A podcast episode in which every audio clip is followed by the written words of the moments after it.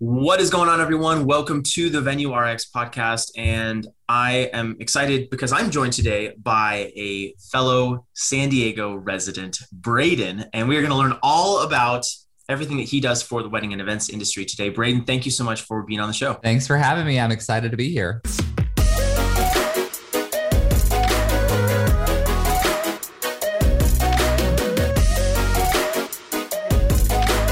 So, where are you in San Diego? I mean, San Diego is a big place and it's pretty diverse. Yeah. So, fun fact for everyone listening I, I Googled this at one point in time because, as you know, I'm the co leader of our Tuesdays Together group. We have a lot of area to cover here. San Diego County, the county itself is larger than the states of Delaware and Rhode Island combined. How wild is that? So wow. very big area we cover. I am in um I'm in I always tell people I live in Kensington, more specifically my house is actually in Talmadge if anyone actually knows where that is, but very close to central San Diego about 5 miles from downtown.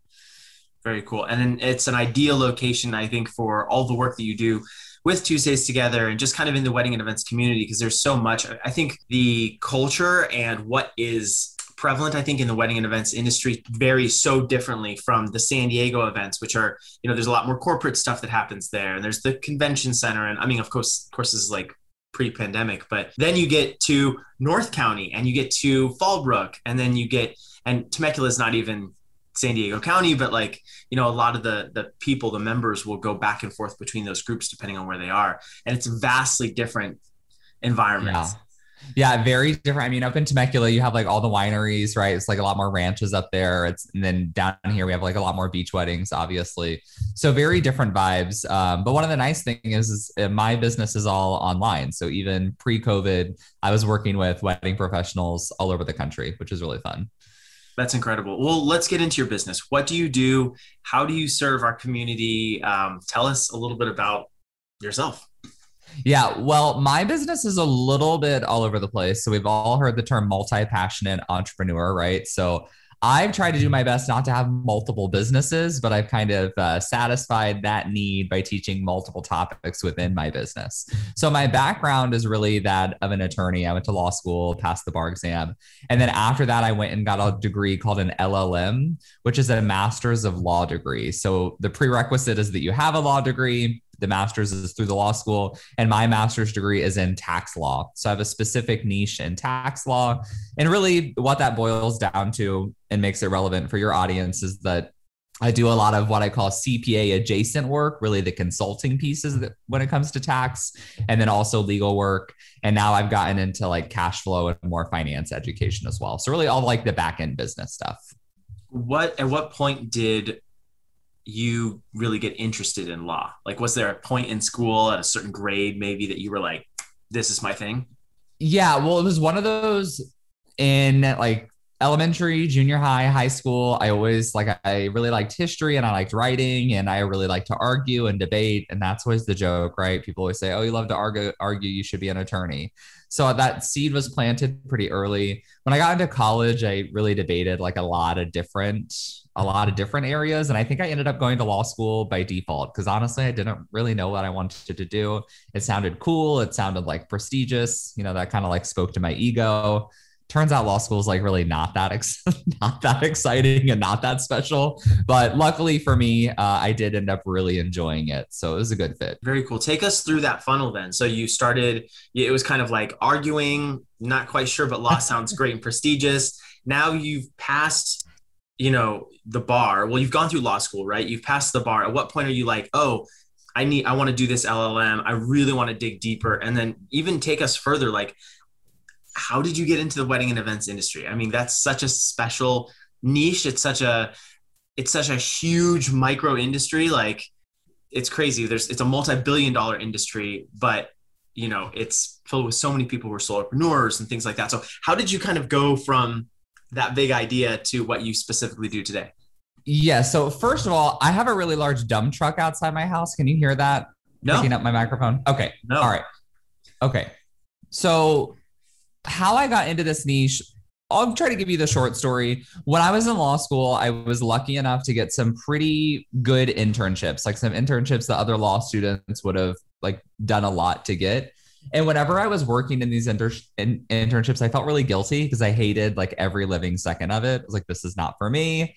And then I was like, there are so many other people who'd rather be doing this. And that told me really early on that I didn't want to go into traditional law practice. So I'm glad I got that lesson. And Really? so I knew Braden, I want to I- I, want to interrupt you really quick because I'm fa- I'm I'm fascinated with people's hiring journeys, and just like we're diving into your journey a little bit, I think there's so many people. I mean, when we ran the staffing company, so many of the people who we worked with were students, and they were trying to get into internships and things like that. So, how did you get those internships? This is a total sidebar from our whole conversation, but I'm curious. Yeah. So my first internship, it was a paid internship the summer after my first year, which is unheard of because usually you don't get paid at all through law school, let alone after that. But it was actually through a program called the Diver. I think it was called the Diversity Fellowship Program through our county bar.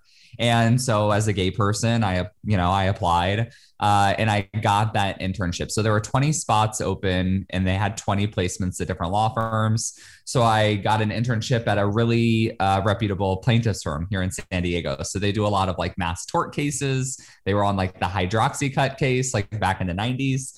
So that was interesting. And then um, my second internship, I actually got through my husband's best friend. So my husband's nine years older than me. He's an attorney. So obviously, you know, connections, connections help.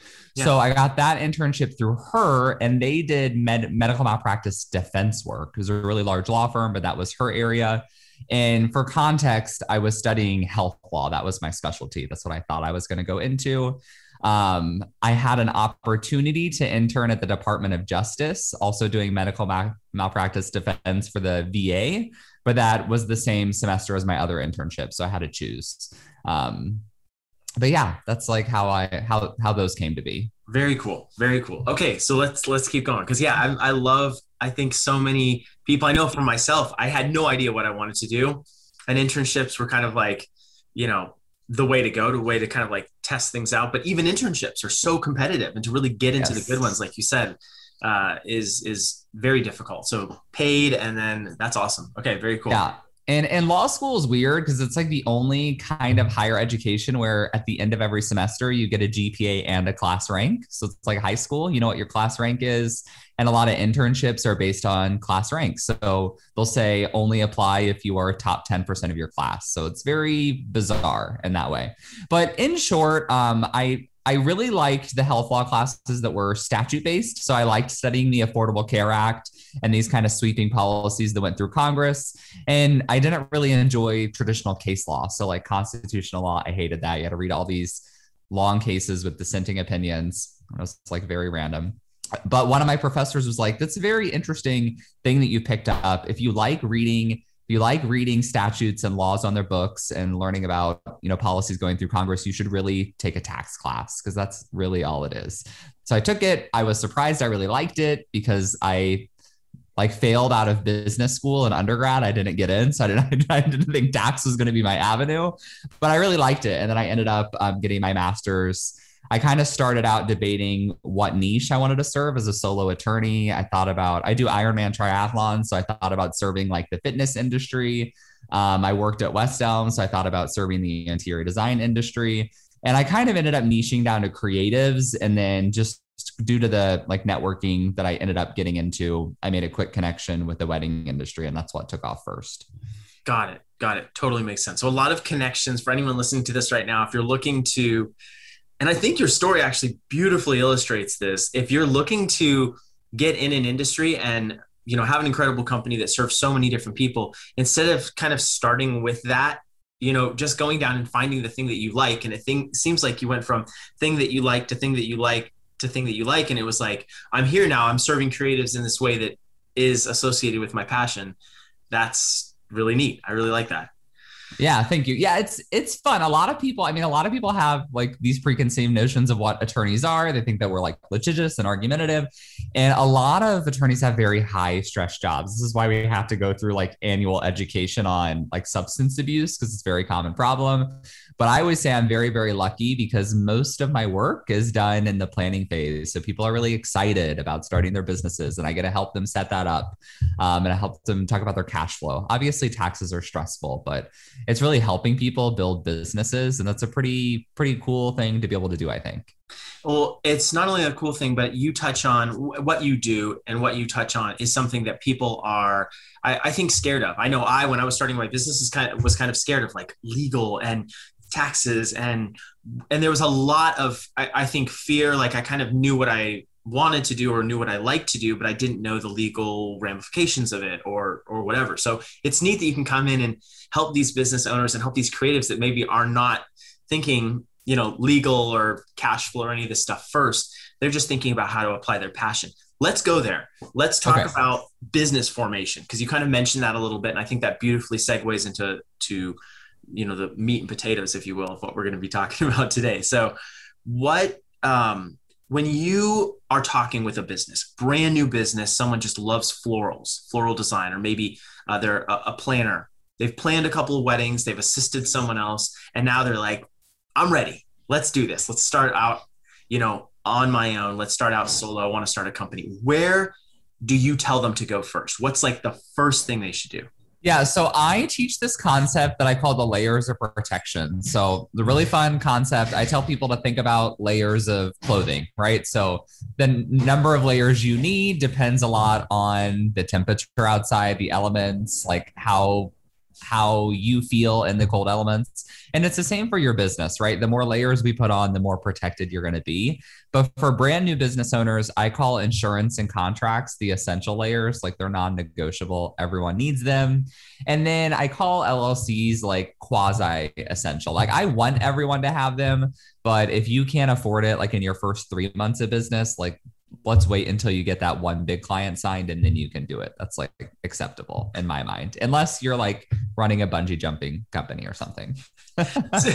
so when you're when you're starting out, what is and what is expensive? Like what is, you know, because you mentioned you couldn't afford it right away. What typically do you see an LLC or an S corp or a C corp? What are some of these things? Is there kind of a price range? Yeah, they're pretty inexpensive. So, like, I actually just posted on my Instagram yesterday. I'm thinking about doing a VIP day, a service that I'm calling LLC in a day, where it's like a half day, a thousand dollars. But I teach people how to do it in my courses. So, as far as like the service fees, forming LLCs really isn't that complicated. Um, I have a $400 course that teaches it, but the cost to actually run it and maintain it. In California, we have an $800 annual fee that they call a franchise tax. That's essentially the cost. You also have to do a $20 like statement every year, maybe have a registered agent for 50 bucks. So basically think like a thousand dollars a year. A lot of states, there are like, they're like $70 to form and like free basically to run or $30 or $100. So if you're in a low cost state, I say just do it from the get go. If you're in a state like California, um, most people can do it from the get go, but I work with a lot of students who are straight out of college and honestly are like having a hard time buying groceries and they're just like trying to get their first client. Yeah. In which case, we're going to make that decision based on what type of business you have. If you own a wedding venue, like I'm going to say, don't sign a contract until you have an LLC. If you're like a photographer, the risk is a lot lower, but you know, it's still good to get it within a few months, I would say.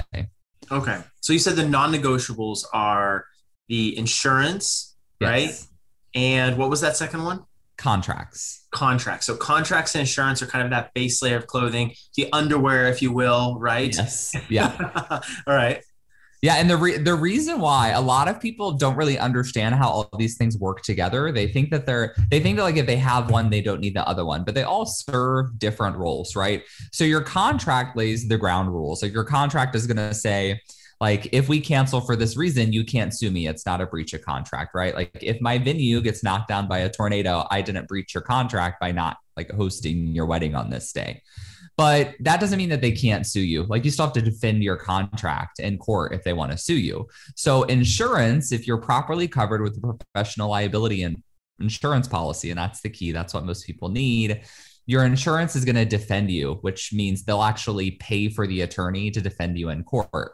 So those are your first two essential layers. The LLC is there as a backup mechanism in case your insurance doesn't cover it or in case someone wins a verdict over your policy. The LLC is there to step in front of your personal assets and make sure that someone can't put a lien or a judgment against any of your personal property in order to satisfy that lawsuit. So those are really how the layers work in action. Totally. And I want to ask a, a bit of a sidebar question, maybe. The the LLC or S corporation, or however you want to form the corporation, is that really a true protective layer against your own personal property? Because I've heard different things how like it may not actually protect you against certain types of cases or things like that. So are there limitations to the protections that having a corporation like that gives you in terms of liability? Yeah, it's a case by case thing, right? So a lot of us talk about LLCs in very blanket terms because it's easier. But like, I'll give you one example. Uh, like, attorneys and doctors cannot shield their personal assets with an LLC for professional liability. So if an attorney gives you really bad advice, an LLC is not going to protect them. Um, but that's why they have. That's why legal malpractice insurance is very expensive because it covers all of that. Um, the other thing is you have to make sure that you have something called corporate formalities. So there's this concept we call piercing the corporate veil. And I actually just did a like a TikTok on this this morning, which is kind of funny. But I also tell people to imagine an LLC like a magic bubble of protection. So I always think the bubble that like Glinda floats in in The Wizard of Oz, if you can visualize that, like that's your LLC, that's the bubble. And when someone comes to sue you, if you have a lot of assets uh, in your outside of your business that they can use to satisfy that lawsuit, they might try to like poke the bubble, to like pop it, to make it dissolve. And they do that by basically saying that you're not properly differentiating yourself from the LLC. You're not maintaining separate bank accounts. You don't have an operating agreement. You don't have meeting minutes. And these are all things that you need to do. This is why I'm not an advocate or a big proponent of DIYing LLCs because I see it in Facebook groups all the time. They and the thing is they are they are like almost dummy proof to form. You can just go to the state website and form it. But it's all these other extra steps that you don't know if you don't go to a professional and get help with them. Yeah. It sounds like creating a boat out of you know random materials that you might find around your house as long as you don't put it on the water and try to float on it it probably is right it looks great yeah yeah exactly and you did it cheaper and you used what you had in your hand so it sounds like as far as cost. We're talking about like cost and where to spend the money especially like even if you are broke and figuring out how to buy groceries the place that you want to start is contracts and insurance because that will protect you and make sure that, that bubble stays there so you can kind of keep growing your business and keep going along in the process. Yes exactly. maybe more important than spending a couple thousand dollars on like a logo right?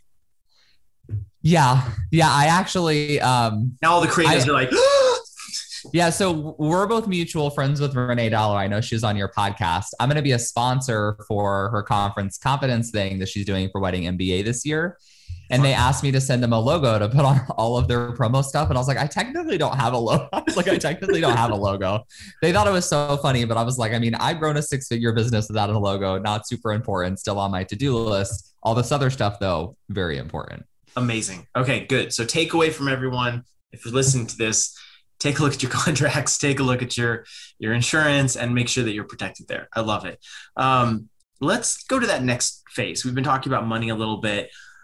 You know, we did about seven years. Myself, my wife, our company, we did about seven, seven and a half years as a staffing company, and then recently, uh, a portion of that business was acquired and we now are managing wedding and event venues so that's we've essentially we've stayed in the industry but we've shifted what we do now. And there's different legal concerns and, um, of course, different hiring things and all that. But one of the hugest shifts that I've seen is um, is cash flow and how we handle cash and startup costs and different things like that. So let's kind of go back to that foundational question when you're talking to a vendor, uh, and I know it might vary based on vendors, but what is some advice that you give them about cash flow uh, especially being that most of these businesses are service businesses. Yeah. So the first thing that I like to do is make sure that people have a solid plan to save their taxes because a lot of people don't, uh, especially when you're a new business owner, you're not that familiar with quarterly taxes. So it's not top of mind.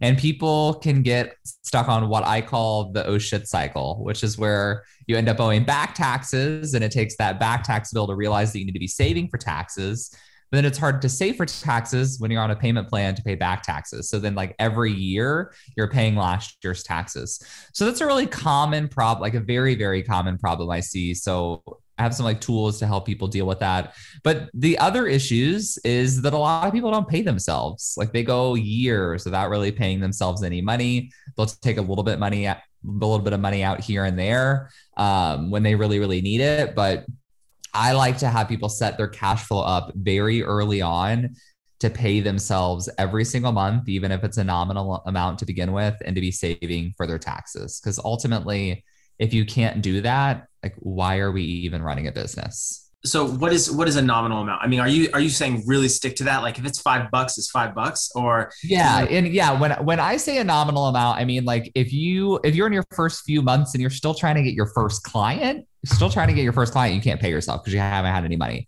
But let's say you get your first client and your first client pays you two thousand dollars.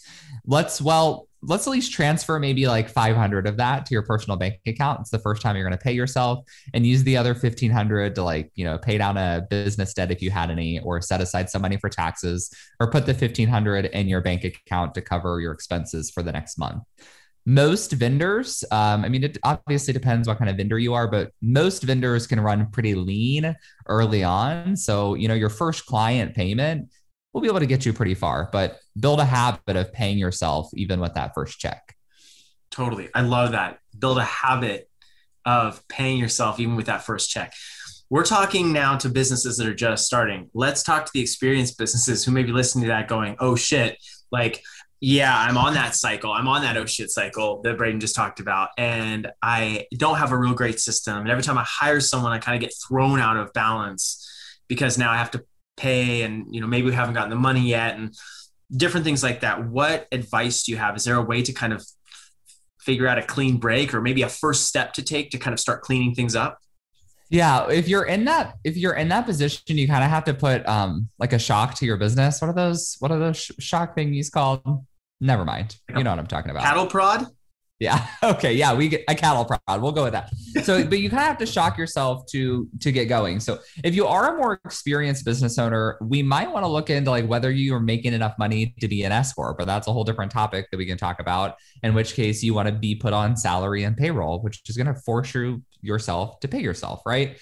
But when it comes to the oh shit cycle, one of the things that I teach is let's calculate how much extra money you have in your budget to be paying your taxes. And first of all, you have to find the money to be saving for current quarterly taxes. So we take that out as a line item in the budget. So you figure out all your bills, your business expenses, your quarterly taxes. Now, how much money is left over? And that's how much you're going to pay to back taxes. Ideally, you can file an installment agreement with the IRS um, and do it that way because my biggest priority for people is to stop the cycle which means prior actually prioritizing current taxes and then putting what's left over towards the back taxes which is doable for most people. Got it. That makes a lot of sense. Um, what if someone's listening to this and they're overwhelmed at this point maybe because i know i know a lot of maybe especially creatives are really passionate about what they do, but then we start getting into kind of some of the weeds on this and they're hearing a lot of the words that are being said, but it's like too much. And they don't want to do it themselves. And I know you advocated for having a a professional do some of this. Are there some key professionals, some key titles that people should have in their business very early on if they can afford it? Yeah, yes and no. I'm a little bit so I'm probably going to be different from a lot of other experts that you asked this question. Um, I really believe that a lot of the stuff that I'm talking about today, you have to know on your own. So I'm not going to tell you that you need to be able to write your own contracts. Like that's definitely an attorney job, but you can find great templates. But I teach a lot of this in my program. So obviously, I'm a little bit biased because I want to encourage people to buy my programs and learn how to do it. But I also, the reason why I have this belief is because I love it when my students, this is going to sound terrible, but I love it when my students have this epiphany of, oh shit, this tax preparer that I hired has been doing this wrong for four years, right? And they usually figure this out in my program. Or some people, I've had other students who are like, oh, yeah, that's exactly how we do it. Like, that's great that they're already doing it that way. And the point of this is that is that you have to have at least enough of a baseline knowledge to know that the people you're hiring are doing what they need to be doing. So that's true when it comes to bookkeeping, when it comes to taxes, and when it comes to your business entity, right? So you should know what kind of entity do I need to have how often do I need to pay taxes? How much should I be saving? This is all really, I think, the business owner's responsibility to know these things. And then down the road, these are things that you hire out. So, sorry, to quickly answer your question, um, I don't recommend DIYing trademarks. Hire an attorney for that if you want to get one. Do not write your own contracts. Buy a good template or hire someone for that. But, but bookkeeping, paying taxes, you can do on your own. Business formation, you can do on your own with guided help, is what I recommend. Got it. Got it. Makes total sense. I want to then re ask that question in a different way because I totally agree with you. And I think that maybe a lot of businesses, when the business owner gets started or the group of people, there's, um, it, it's kind of like, oh, we love baking or we love floral design or we're very organized and you know whatever whatever it is whatever angle they're starting in this industry on.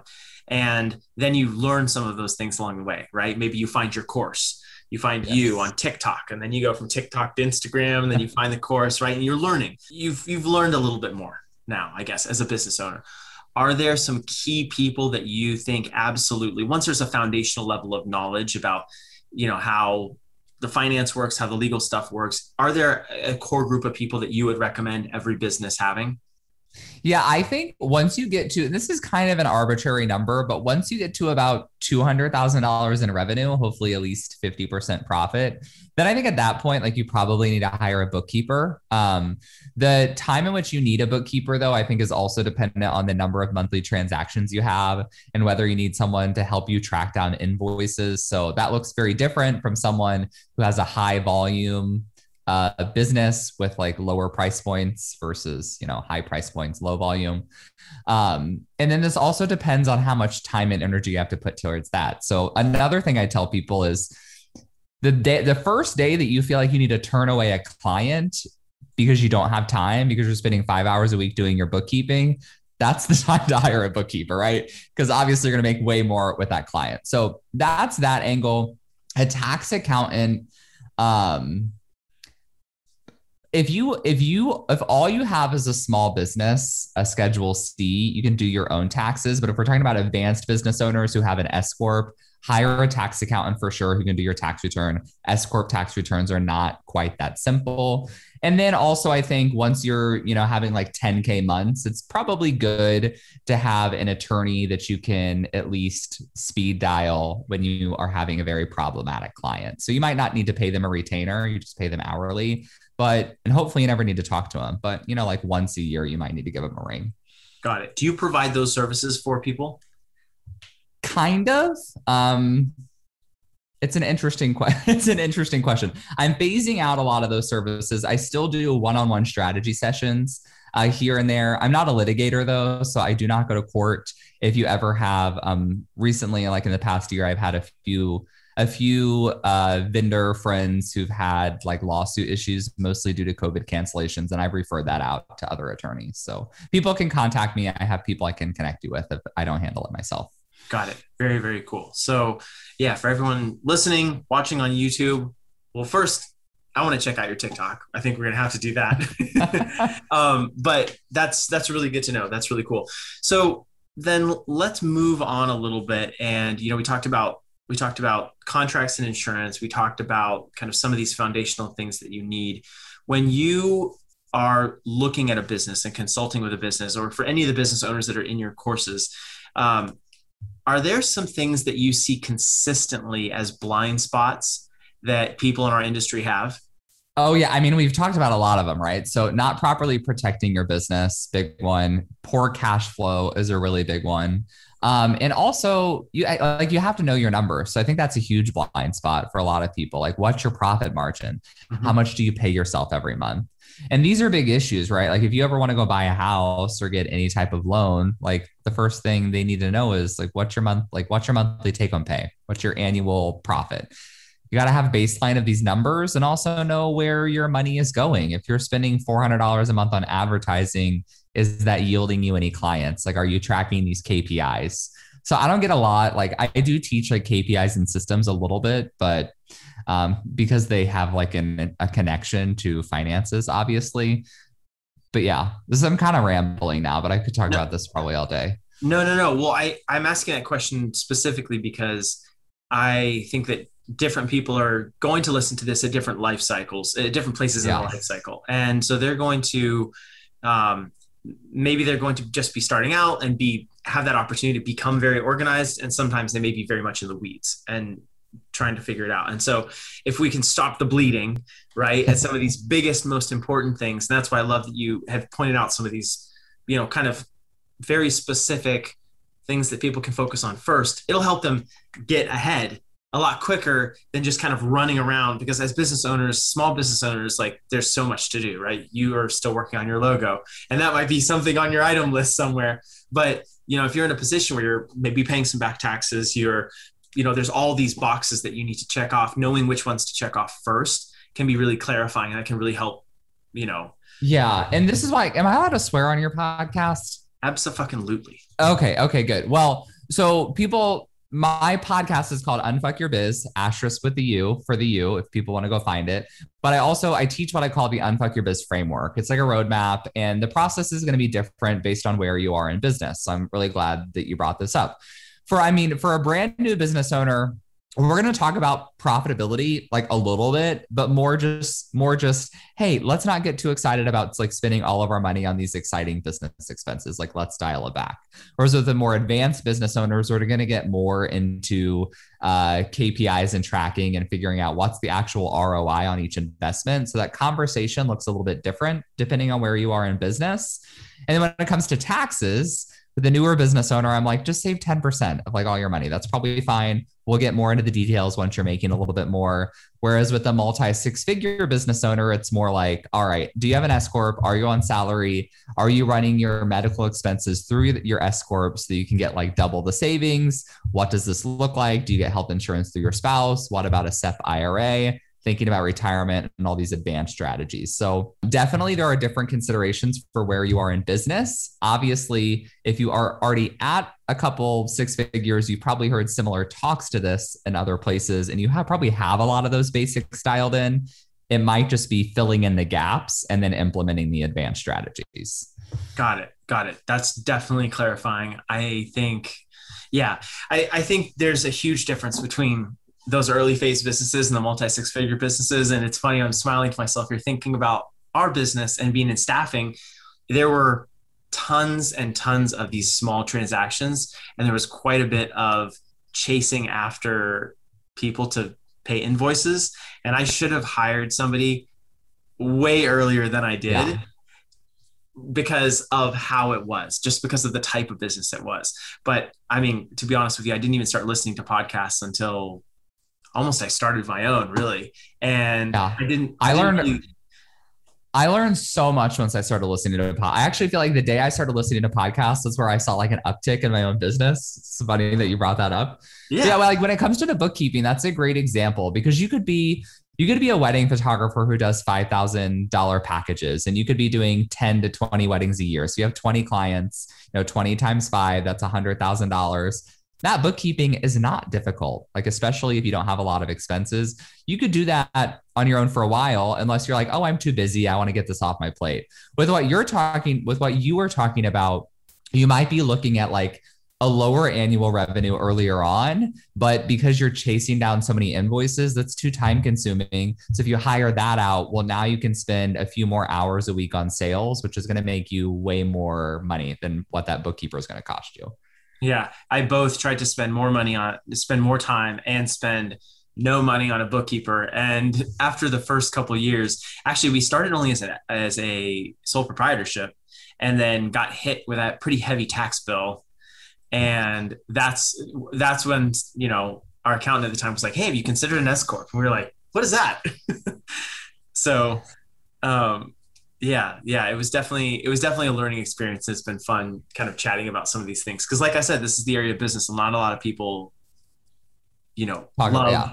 Yeah. Love to talk about. Yeah. Yeah i actually i i've been working on and off on a blog post that i want to write called our s corps bullshit actually. It probably will become a podcast episode but in short we could get into all the weeds but in short I have a love hate relationship with S corps because they are awesome, but a lot of people misunderstand them, and a lot of accountants give bad advice on them because after the Tax Cuts and Jobs Act, I think that's what it was called, that President Trump signed in 2018, it actually curbed some of the benefits of S corps. So now we kind of have a different uh, lens through which we look at when they are beneficial. And I find a lot of people don't do the proper analysis before they form them. So um, I don't know why I'm going off on that like diatribe, but no, well, uh, it's because I keep bringing them up.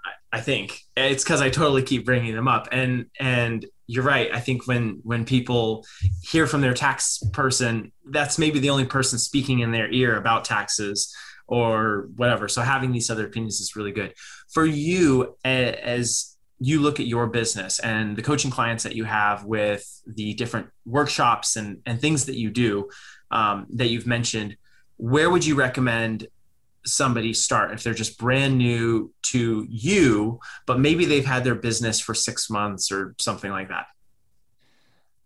Like, where would they start with my resources, or where should they start in terms of their legal and tax stuff? No, your resources. Like, if someone's okay. if someone's checking out your courses and the different things that you have, are there is there kind of a roadmap that you like people to take as they are working through your process? Yeah, this is a great question and something I've been working with my own mastermind with, uh, on for a while. But in short, um, if people are listening to this, I'm assuming you're a fan of podcasts. So go start listening to my podcast. Um, it's very bingeable. You can listen to a lot of episodes. So start there. I also have a book if people are interested in that. I have a Facebook group. I have like a ton of freebies. But if you really want to deep dive work with me, I'm going to be relaunching my signature program in November it's like a group coaching program where I walk you through all these things step by step. And again, it is very based on your stage in business. So if you're a brand new business owner, it's focused on what do we need to do for you right now? then let's get your first few clients and then let's take the next step together. If you're a more advanced business owner, we're going to look at what have you not done in the past that you needed to do? Let's get that done first. And now let's implement some more advanced strategies. So, um, people can work with me when that opens. And meanwhile, I have lots of lots of free stuff out there and some smaller courses as well. Amazing. We'll wrap up here in just a second, but I, I thought of something while you were saying that last little bit. Are there some like unforgivable sins? Like things that like when you look at with your clients, maybe you're going through, you're working through the workshop and they're like, oh, we haven't um, you know, we never pay our employees their commissions. Like, oh yeah, yeah. I mean, is there just some things that you're like, oh my gosh, like fuck, you are like, we need to big trouble. Yeah, yeah I mean the biggest trouble. ones with income taxes, the IRS actually has a lot of mechanisms that you can use to help get yourself out of trouble. So I wouldn't call those unforgivable, but definitely employment issues is a big one. Um, if you are doing anything wrong with your employees or contractors, the lawsuits can be basically debilitating and devastating to a business. So be very careful there. The other big one is collecting sales tax and not paying it. And the reason why this is, what was the word that you used? Un, an unforgivable sin. The reason yeah. why this is like an unforgivable sin is because sales tax is different from income tax. When you get money, when you collect money from clients, that's your money. And then you are going to pay a portion of that in income taxes to the IRS, right? So they tax you based on your income. When you collect sales tax, that's not your money. It's actually the government's money, and you're collecting it on their behalf, holding it for a certain period of time, and then paying it to them.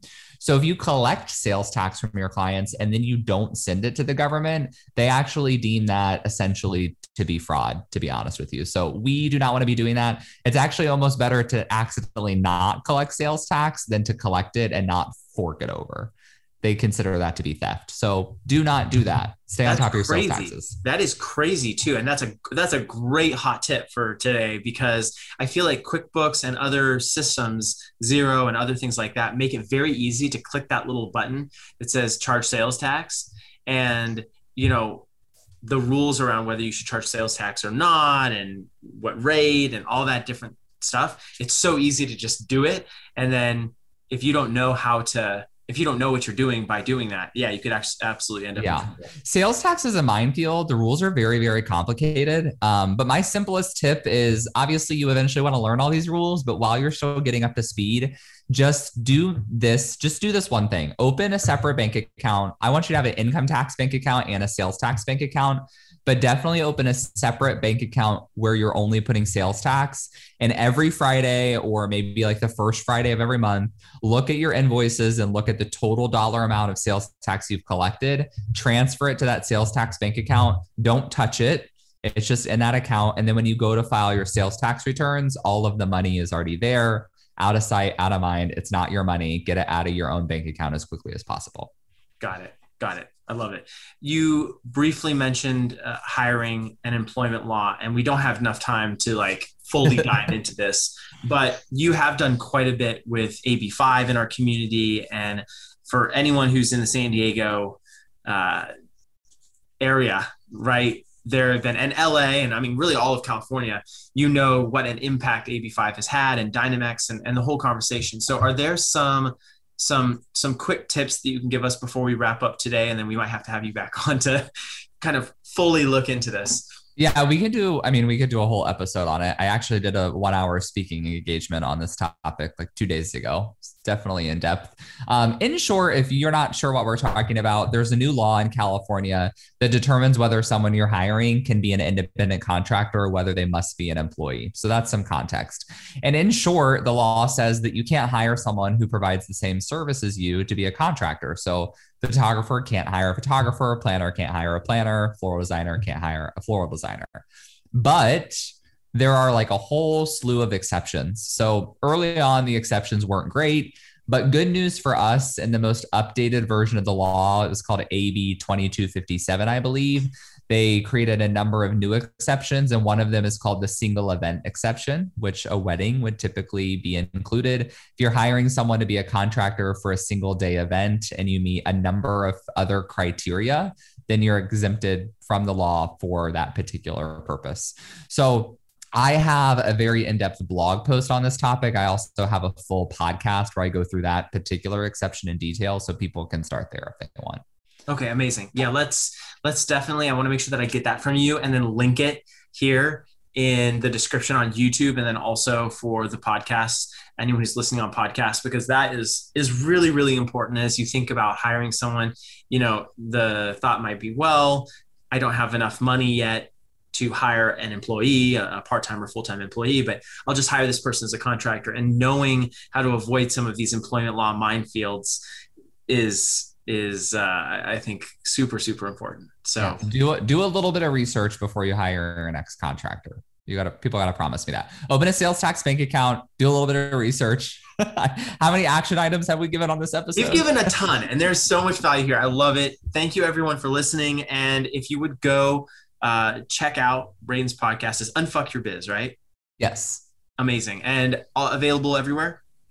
Should iTunes, be, yeah. Everywhere. Cool. Incredible. Well, you can check out the rest of the episodes that we have here on the Venue RX podcast. Braden, I just want to thank you for taking the time today. I'm excited for when this launches and for everywhere that Braden is available, where he makes all of his stuff available, his courses, uh, everything else coming up. We're going to put links to all of that in the description below here on YouTube. And if you're listening to this on podcast, definitely go check out our YouTube channel because we've got a lot of fun things you get to see Braden's beautiful face, and we can uh, we'll we'll engage more with you there. So, thank you everyone for listening, and we'll see you in the next episode.